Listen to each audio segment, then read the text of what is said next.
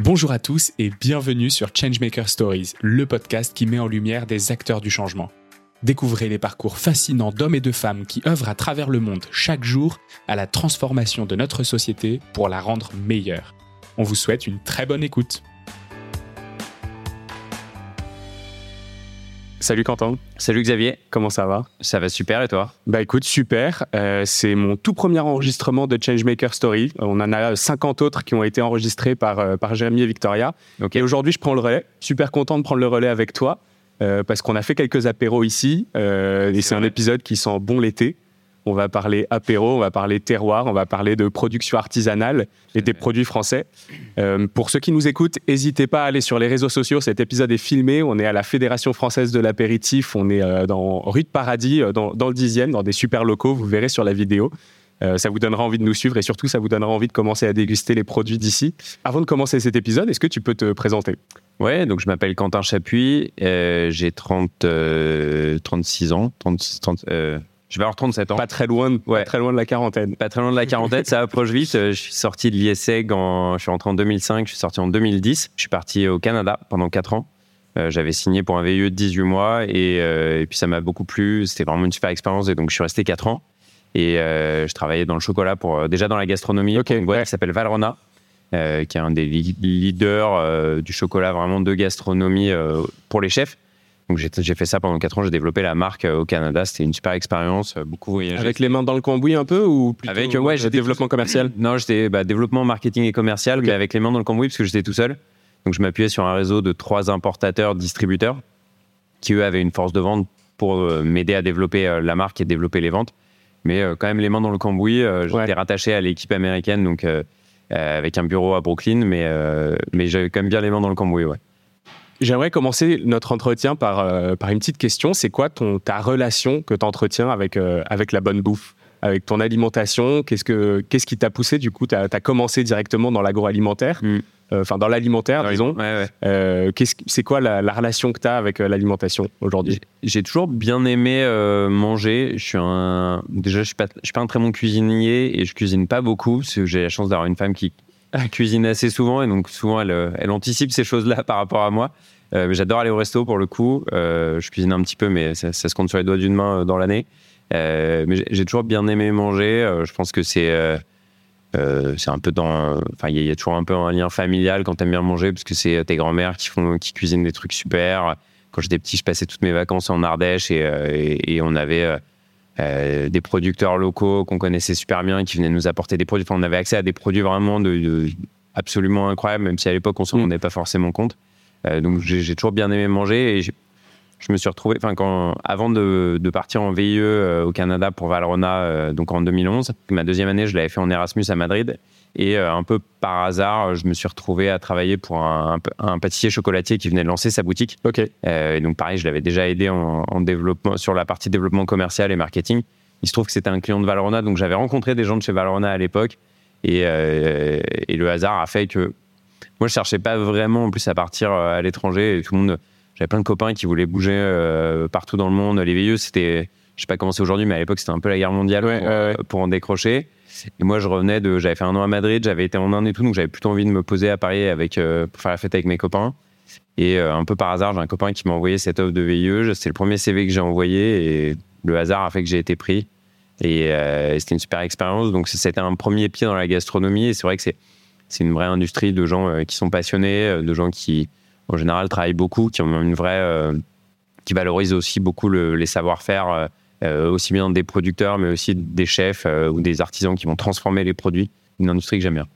Donc, tu as baigné dedans depuis, depuis quelques années Depuis, ouais, ça va faire une petite dizaine d'années maintenant. La Fédération française de l'apéritif, donc la, Fédé de l'apéro, comme on l'appelle, euh, est-ce que c'est une vraie fédération? D'où est-ce que ça vient? Est-ce qu'on peut s'inscrire? Est-ce qu'on peut adhérer? En fait, ça a démarré sur les réseaux sociaux, bah, justement, quand j'étais à Madrid en échange. À l'époque, c'était le début de Facebook. Euh, ouais, ok. En 2000, voilà, vous voyez 36, 37, 38 ans. Ça, maintenant, euh, maintenant c'est Facebook, c'est un truc de vieux et de ringard. Il y a plus grand monde dessus, mais en tout cas à l'époque, euh, c'était un peu le, premier vrai réseau social. Et, et Arnaud, donc qui était un, copain de, un copain du collège, on se connaît depuis la troisième avec Arnaud, avait créé ce groupe Fédération française de, de l'apéritif, mais vraiment comme ça pour rigoler. À l'époque, on avait un copain designer qui avait créé un petit logo et Et le groupe était ouvert et il y a eu un engouement. Euh, qui est toujours le même que celui qu'on a derrière nous là ou pas Plus le même, euh, c'est plus le même. On l'a changé. Le premier logo était euh, sur un fond en Vichy avec le F de Facebook. En fait, il y avait déjà le FFA, mais avec le F de Facebook. En 2016, bah, on, a refait le logo, on a refait le logo parce qu'il y avait besoin quand même de le, de le moderniser un peu. Et autant le premier était plutôt assez adapté aux réseaux sociaux, autant nous on avait envie d'en faire une vraie marque et donc il fallait moderniser un petit peu ça. Et euh, donc ça a démarré comme ça, c'était un groupe sans, sans aucun euh, autre objet que de partager des photos d'apéro. Et, euh, et, ça avait fédéré une communauté assez importante à l'époque. C'est dingue. Et donc déjà, moi, j'ai toujours eu envie d'entreprendre. Je faisais partie d'une association qui s'appelait Next ISEG Entrepreneur. Ouais. On faisait venir beaucoup d'entrepreneurs pour sensibiliser les étudiants à l'entrepreneuriat. Donc c'est marrant, on avait fait venir Louis Leduf, donc qui est le président du, du groupe Leduf, qui a la brioche dorée, Pizza Pie, enfin qui, est un sacré entrepreneur breton donc, euh, qui avait écrit un bouquin, qui était venu témoigner euh, sur le campus. Et à côté de ça, on avait un étudiant qui était en deuxième année, euh, qui avait monté un site de maquette et qui avait bricolé ça dans son garage. Enfin, on avait un peu tous les scopes d'entrepreneurs. Donc, moi, j'avais beaucoup aimé ça et c'est vrai que j'ai toujours eu envie un jour de monter un projet. Et, après quatre ans au Canada, j'étais un peu à la croisée des chemins de me dire bon bah j'ai un super boulot, j'ai des belles perspectives d'évolution. à l'époque, on me proposait un poste assez chouette à New York. C'était un peu genre bon, qu'est-ce que je fais? Est-ce que je prends ce poste super intéressant, euh, qui va être bien payé. Euh, je m'enferme entre guillemets dans un certain confort où euh, je lâche la rampe du salariat et je fais le grand saut. Et, sans doute qu'à l'époque, enfin moi, ce qui a guidé aussi un peu ma réflexion, c'était de dire c'est plus facile de prendre des risques quand t'as pas t'as pas de t'as pas d'enfant, t'as pas d'appart.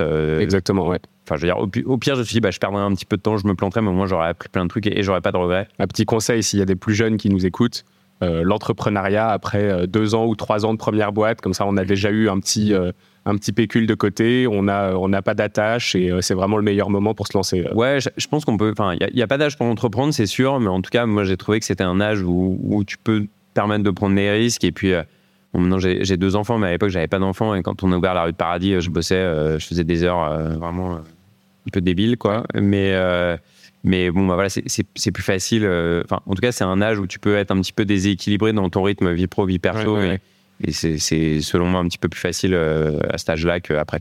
Bon, alors raconte-moi, la Fédération française de l'apéro, qu'est-ce que c'est aujourd'hui? Donc aujourd'hui, c'est une marque, euh, c'est une marque qui est multicanale parce qu'on a à la fois des boutiques. Donc aujourd'hui, on a cinq boutiques, on en a trois à Paris, une à Lille et une à Lyon. Donc c'est des boutiques qui vendent tous les produits pour l'apéro, que des produits artisanaux et français. Donc, quand tu vas dans une FFA, tu retrouves entre 400 et 450 produits, euh, tous pour l'apéro. Donc, on couvre à peu près toutes les catégories. Euh, ça va de, des charcuteries au fromage, euh, en passant par les chips, les biscuits apéro, des terrines, pâtés, beaucoup de tartinables de légumes, des vins de vignerons indépendants dont la majorité sont bio, en biodynamie ou nature, des bières artisanales, des spiritueux. on, développe pas mal aussi l'offre de boissons sans alcool. Donc, euh, ça peut être des kombucha, des, limonades artisanales, mais aussi des spiritueux sans alcool ou des pétillants sans alcool, des vins désalcoolisés. Euh, on voit un vrai euh, engouement sur ce, sur ce segment-là depuis, depuis quelques années. donc, tu retrouves tous ces produits-là. Et, quand tu vas dans une de nos boutiques à Paris, à Lille ou à Lyon, bah, tu ne retrouves pas les mêmes produits parce qu'on ne prend pas l'apéro de la même manière à Lille qu'à Lyon ou si demain on ouvre à. Tu as des exemples bah, euh, notamment euh, sur les bières, tu vois, bah, à Lille, on travaille avec des brasseurs locaux. On n'avait pas euh, amené des bières des brasseurs avec lesquels on travaille, qui sont plutôt des, à Paris, en tout cas, des brasseurs qui sont situés localement. Bah, tu fais pas boire de la bière parisienne à, des Lillois. Et à Lyon, c'est pareil, on travaille beaucoup avec des brasseurs locaux, avec des charcutiers locaux, avec des fromagers locaux. Puis bon, Lyon, tu es au milieu de la Bourgogne, du Beaujolais, de la vallée du Rhône. Donc sur le vin, il y a, énormément de choses. Donc ça, c'est notre premier métier, c'est notre métier historique, les boutiques physiques. Et on a, un deuxième métier qui est euh, euh, de distribuer nos produits. On a créé, euh, aujourd'hui, on a une quarantaine de produits. On a créé notre propre marque de produits. Donc, c'est des recettes originales qu'on crée avec des producteurs avec qui on travaille depuis toujours. donc, on, là, pareil, on essaie de couvrir un peu toutes les catégories de, produits pour l'apéro. Et ces produits, bah, évidemment, on les vend dans nos boutiques, mais on les vend aussi chez des revendeurs qui peuvent être des cavistes, des épiciers, des fromagers. Euh, on a à peu près 600, euh, en fin d'année dernière, on avait à peu près 600 revendeurs. Je pense qu'on va finir à 800, 900 cette année. Euh, donc un peu partout en France. On commence à faire un petit peu d'export quand on a des, opportunités qui se présentent. Et tout ça, bah, on s'appuie, enfin, dès le début, comme nous, on est né sur les réseaux sociaux. on a toujours une communauté assez engagée qui suit notre aventure depuis le début. On a plus de 250 000, 260 000 personnes qui nous suivent sur Facebook, Instagram. et sur notre newsletter. Et, et on s'appuie sur cette communauté bah, pour créer des produits. Là, on lance une levée de fonds participative, donc on mobilise aussi notre communauté pour nous aider à financer notre développement. Trop bien, on va, on va en reparler un peu après. Un petit peu l'histoire de la FFA. Pourquoi est-ce que vous avez décidé d'aller sur des produits artisanaux, bio? Il y a une vraie guerre entre les produits industriels et les produits bio. Il y a pas mal de d'incompréhension, je pense, de, la part du grand public aussi sur les labels, sur ce qui est vraiment, sur ce qui est bon, sur ce qui est un peu du, du greenwashing entre guillemets ou du, du bio-washing. Euh, comment est-ce que vous faites vos choix? Comment est-ce que vous avez choisi d'aller sur ce, sur ce secteur-là? Est-ce que c'était euh, pour le mouvement, tu disais que c'était vraiment une mouvance euh, généralisée d'intérêt? Est-ce que c'est ça ou est-ce que c'est un intérêt particulier, personnel? Je, pense que c'est d'abord un intérêt personnel euh, et puis aussi une envie de partager des savoir-faire de, producteurs qu'on aime énormément. Tous nos produits sont pas bio euh, parce qu'on n'est pas une biocop non plus et puis on n'est pas des on n'est pas des extrémistes, tu vois, ni du bio ni des labels. on préfère comprendre comment les gens travaillent et pourquoi ils font les choses de cette manière-là. Et parfois, ça implique des certifications, parfois pas. Euh, vous avez une relation privilégiée avec chacun des producteurs que vous avez? Oui, euh, au début, ben, on en a rencontré énormément, puis il y en a beaucoup qui sont venus à nous aussi au fur et à mesure. Euh, maintenant, c'est un peu moins moi qui m'occupe du sourcing, et puis c'est plus les équipes des boutiques directement qui, qui, eux, sont en relation avec les producteurs et qui sont toujours à l'affût pour sourcer des choses. Donc, on a eu la chance d'être assez visible dès le début parce qu'on avait des gens qui nous suivaient sur les réseaux sociaux. Bon, on a ouvert aussi, quand on a ouvert Rue de Paradis il y a 7 ans, c'est aussi un quartier qui est assez cool, il se passe plein de choses, il y a plein de de projets qui se montent, des enseignes sympas. Euh, il y a beaucoup de gens euh, euh, qui sont un peu leaders d'opinion ou journalistes, des cabinets de design, d'archi, des agences dans le quartier. Donc on a été assez visible dès le début et on a eu la chance d'avoir beaucoup de presse et donc un article on appelle un autre, un autre et donc il y a eu un peu un effet boule de neige et donc du coup on a eu on, a eu et on est toujours très sollicité par énormément de producteurs qui, qui viennent nous voir, qui ont entendu parler de nous. on essaye de répondre à tout le monde. Alors, on ne peut pas référencer les produits de tout le monde, mais en tout cas, on est toujours toujours content de goûter des choses, de découvrir des nouvelles choses euh, qui parfois sont, peuvent être un peu surprenantes, euh, mm. mais en tout cas, euh, en tout cas, on est toujours à l'affût un peu des, nouvelles tendances. Est-ce que tu trouves que c'est plus difficile de gérer tes, boutiques comme ça ou plutôt de façon traditionnelle Parce que du coup, là, entre tes boutiques, vous n'avez pas forcément les mêmes produits, donc ça veut dire que vous n'avez pas une chaîne d'approvisionnement qui est standardisée. Mm. comment est-ce que vous gérez ça? Et est-ce que c'est quelque chose qui est réplicable à des plus grosses échelles? Parce qu'on parle de, un peu de transformation du modèle alimentaire général aussi. Euh, comment est-ce que ça, peut être mis à l'échelle pour être euh, plus globalisé? Bah, il y a certains produits sur lesquels, pour nous, ça a un sens. Il y, a des incontournables de l'apéro. La tapenade, par exemple, bah, tu, peux proposer la même tapenade euh, à Lille, à, Lyon, à Paris, ou demain, si on, ouvre dans le sud. les saucissons, c'est un peu pareil, même si, tu peux avoir des goûts qui, peuvent être un petit peu différents selon les régions. Après, il y a d'autres produits où, bah, sur les bières, c'est quand même sympa de faire découvrir les brasseurs locaux. Sur le vin, euh, bah, typiquement euh, Lyon, qui est une énorme ville de vin, c'est important d'avoir de travailler avec des vignerons locaux. Lille, qui est un petit peu moins une ville de vin et plus une ville de bière, bah, on a une offre de vin un petit peu plus réduite et une offre de bière qui est vachement plus importante. Euh, donc nous, on cherche pas à standardiser. C'est sûr que ça implique une complexité opérationnelle qui est, qui est évidente. donc maintenant, on a un entrepôt depuis un an, depuis un an et demi à Saint-Ouen, dans lequel on centralise les produits qu'on distribue à, nos clients revendeurs, cavistes, épiciers, fromagers, et donc, on centralise aussi une partie des produits pour les boutiques euh, là-bas. Euh, demain, c'est quelque chose sur lequel on a envie de, évidemment de, de mettre l'accent et de pour simplifier aussi les opérations des boutiques. Après, on standardisera jamais l'offre euh, partout en France parce que l'apéro est régional dans son essence et donc du coup, voilà, on souhaite garder quand même ce, cet ancrage local et cet écosystème de producteurs locaux qui, vont graviter autour de chaque FFA. Vous avez une mission, une vraie mission d'évangélisation en fait, que ce soit euh, à un niveau local, à un niveau national. Vous avez 250 000 personnes qui vous suivent. Comment est-ce que tu gères cette position de d'influence entre guillemets? Parce que c'est rare quand même d'avoir une euh, une boutique, une épicerie qui se retrouve à être euh, influenceuse sur des probablement sur des trends de consommation, j'imagine. Comment est-ce que vous gérez ça et, et comment est-ce que vous faites pour bah, militer pour ce pour ce développement d'une filière responsable alimentaire? En fait, c'est marrant ce que tu dis. C'est vrai que quand, on a ouvert euh, au tout début, euh, euh, on a un compteur qui affichait le nombre de likes Facebook ouais. une boutique et il y avait des gens qui venaient et qui disaient Mais je comprends pas, vous êtes une épicerie de quartier, vous venez d'ouvrir, vous avez déjà 50 000 personnes qui vous suivent sur Facebook et tu vois, as des agences de marketing digital à côté. Et les mecs disaient Je comprends pas comment vous faites parce que nous, on n'arrive pas à faire ça pour nos clients, tu vois. Donc on disait Bah, déjà, on a un nom marrant, évidemment, on a un nom marrant. Je pense qu'on a toujours fait les choses de façon assez sérieuse dans le fond, tu vois, et, on n'a pas juste un nom marrant, on a un nom marrant qui fait rentrer les gens, et puis les gens viennent, voient le, sérieux qu'on qu'on a à sourcer des produits, à les faire découvrir. Donc ils trouvent que les produits sont bons et donc ils reviennent.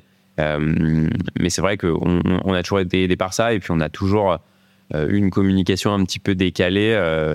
tu vois, on a fait pas mal de vidéos virales. On avait fait une vidéo pour pour euh, c'était pour la Saint-Valentin avec euh, on met souvent euh, Arnaud donc on est trois associés Arnaud Paul et moi ouais. et on aime bien mettre en scène Arnaud dans des petites vidéos un peu marrantes et on lui avait fait une vidéo on avait fait un collier en saucisson on avait fait la boucle d'oreille en saucisson et on avait fait la bague en saucisson et ça on a fait 9 millions et demi de vues sur sur Facebook avec cette vidéo. Donc c'était le truc qui s'est retrouvé dans des reportages sur TF1 parce que c'était quand même assez marrant.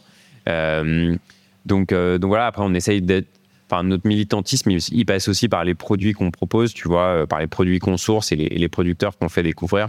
Euh, après, on essaie d'être très apolitique aussi dans, dans ce qu'on fait, tu vois. Euh, on n'est pas des extrémistes.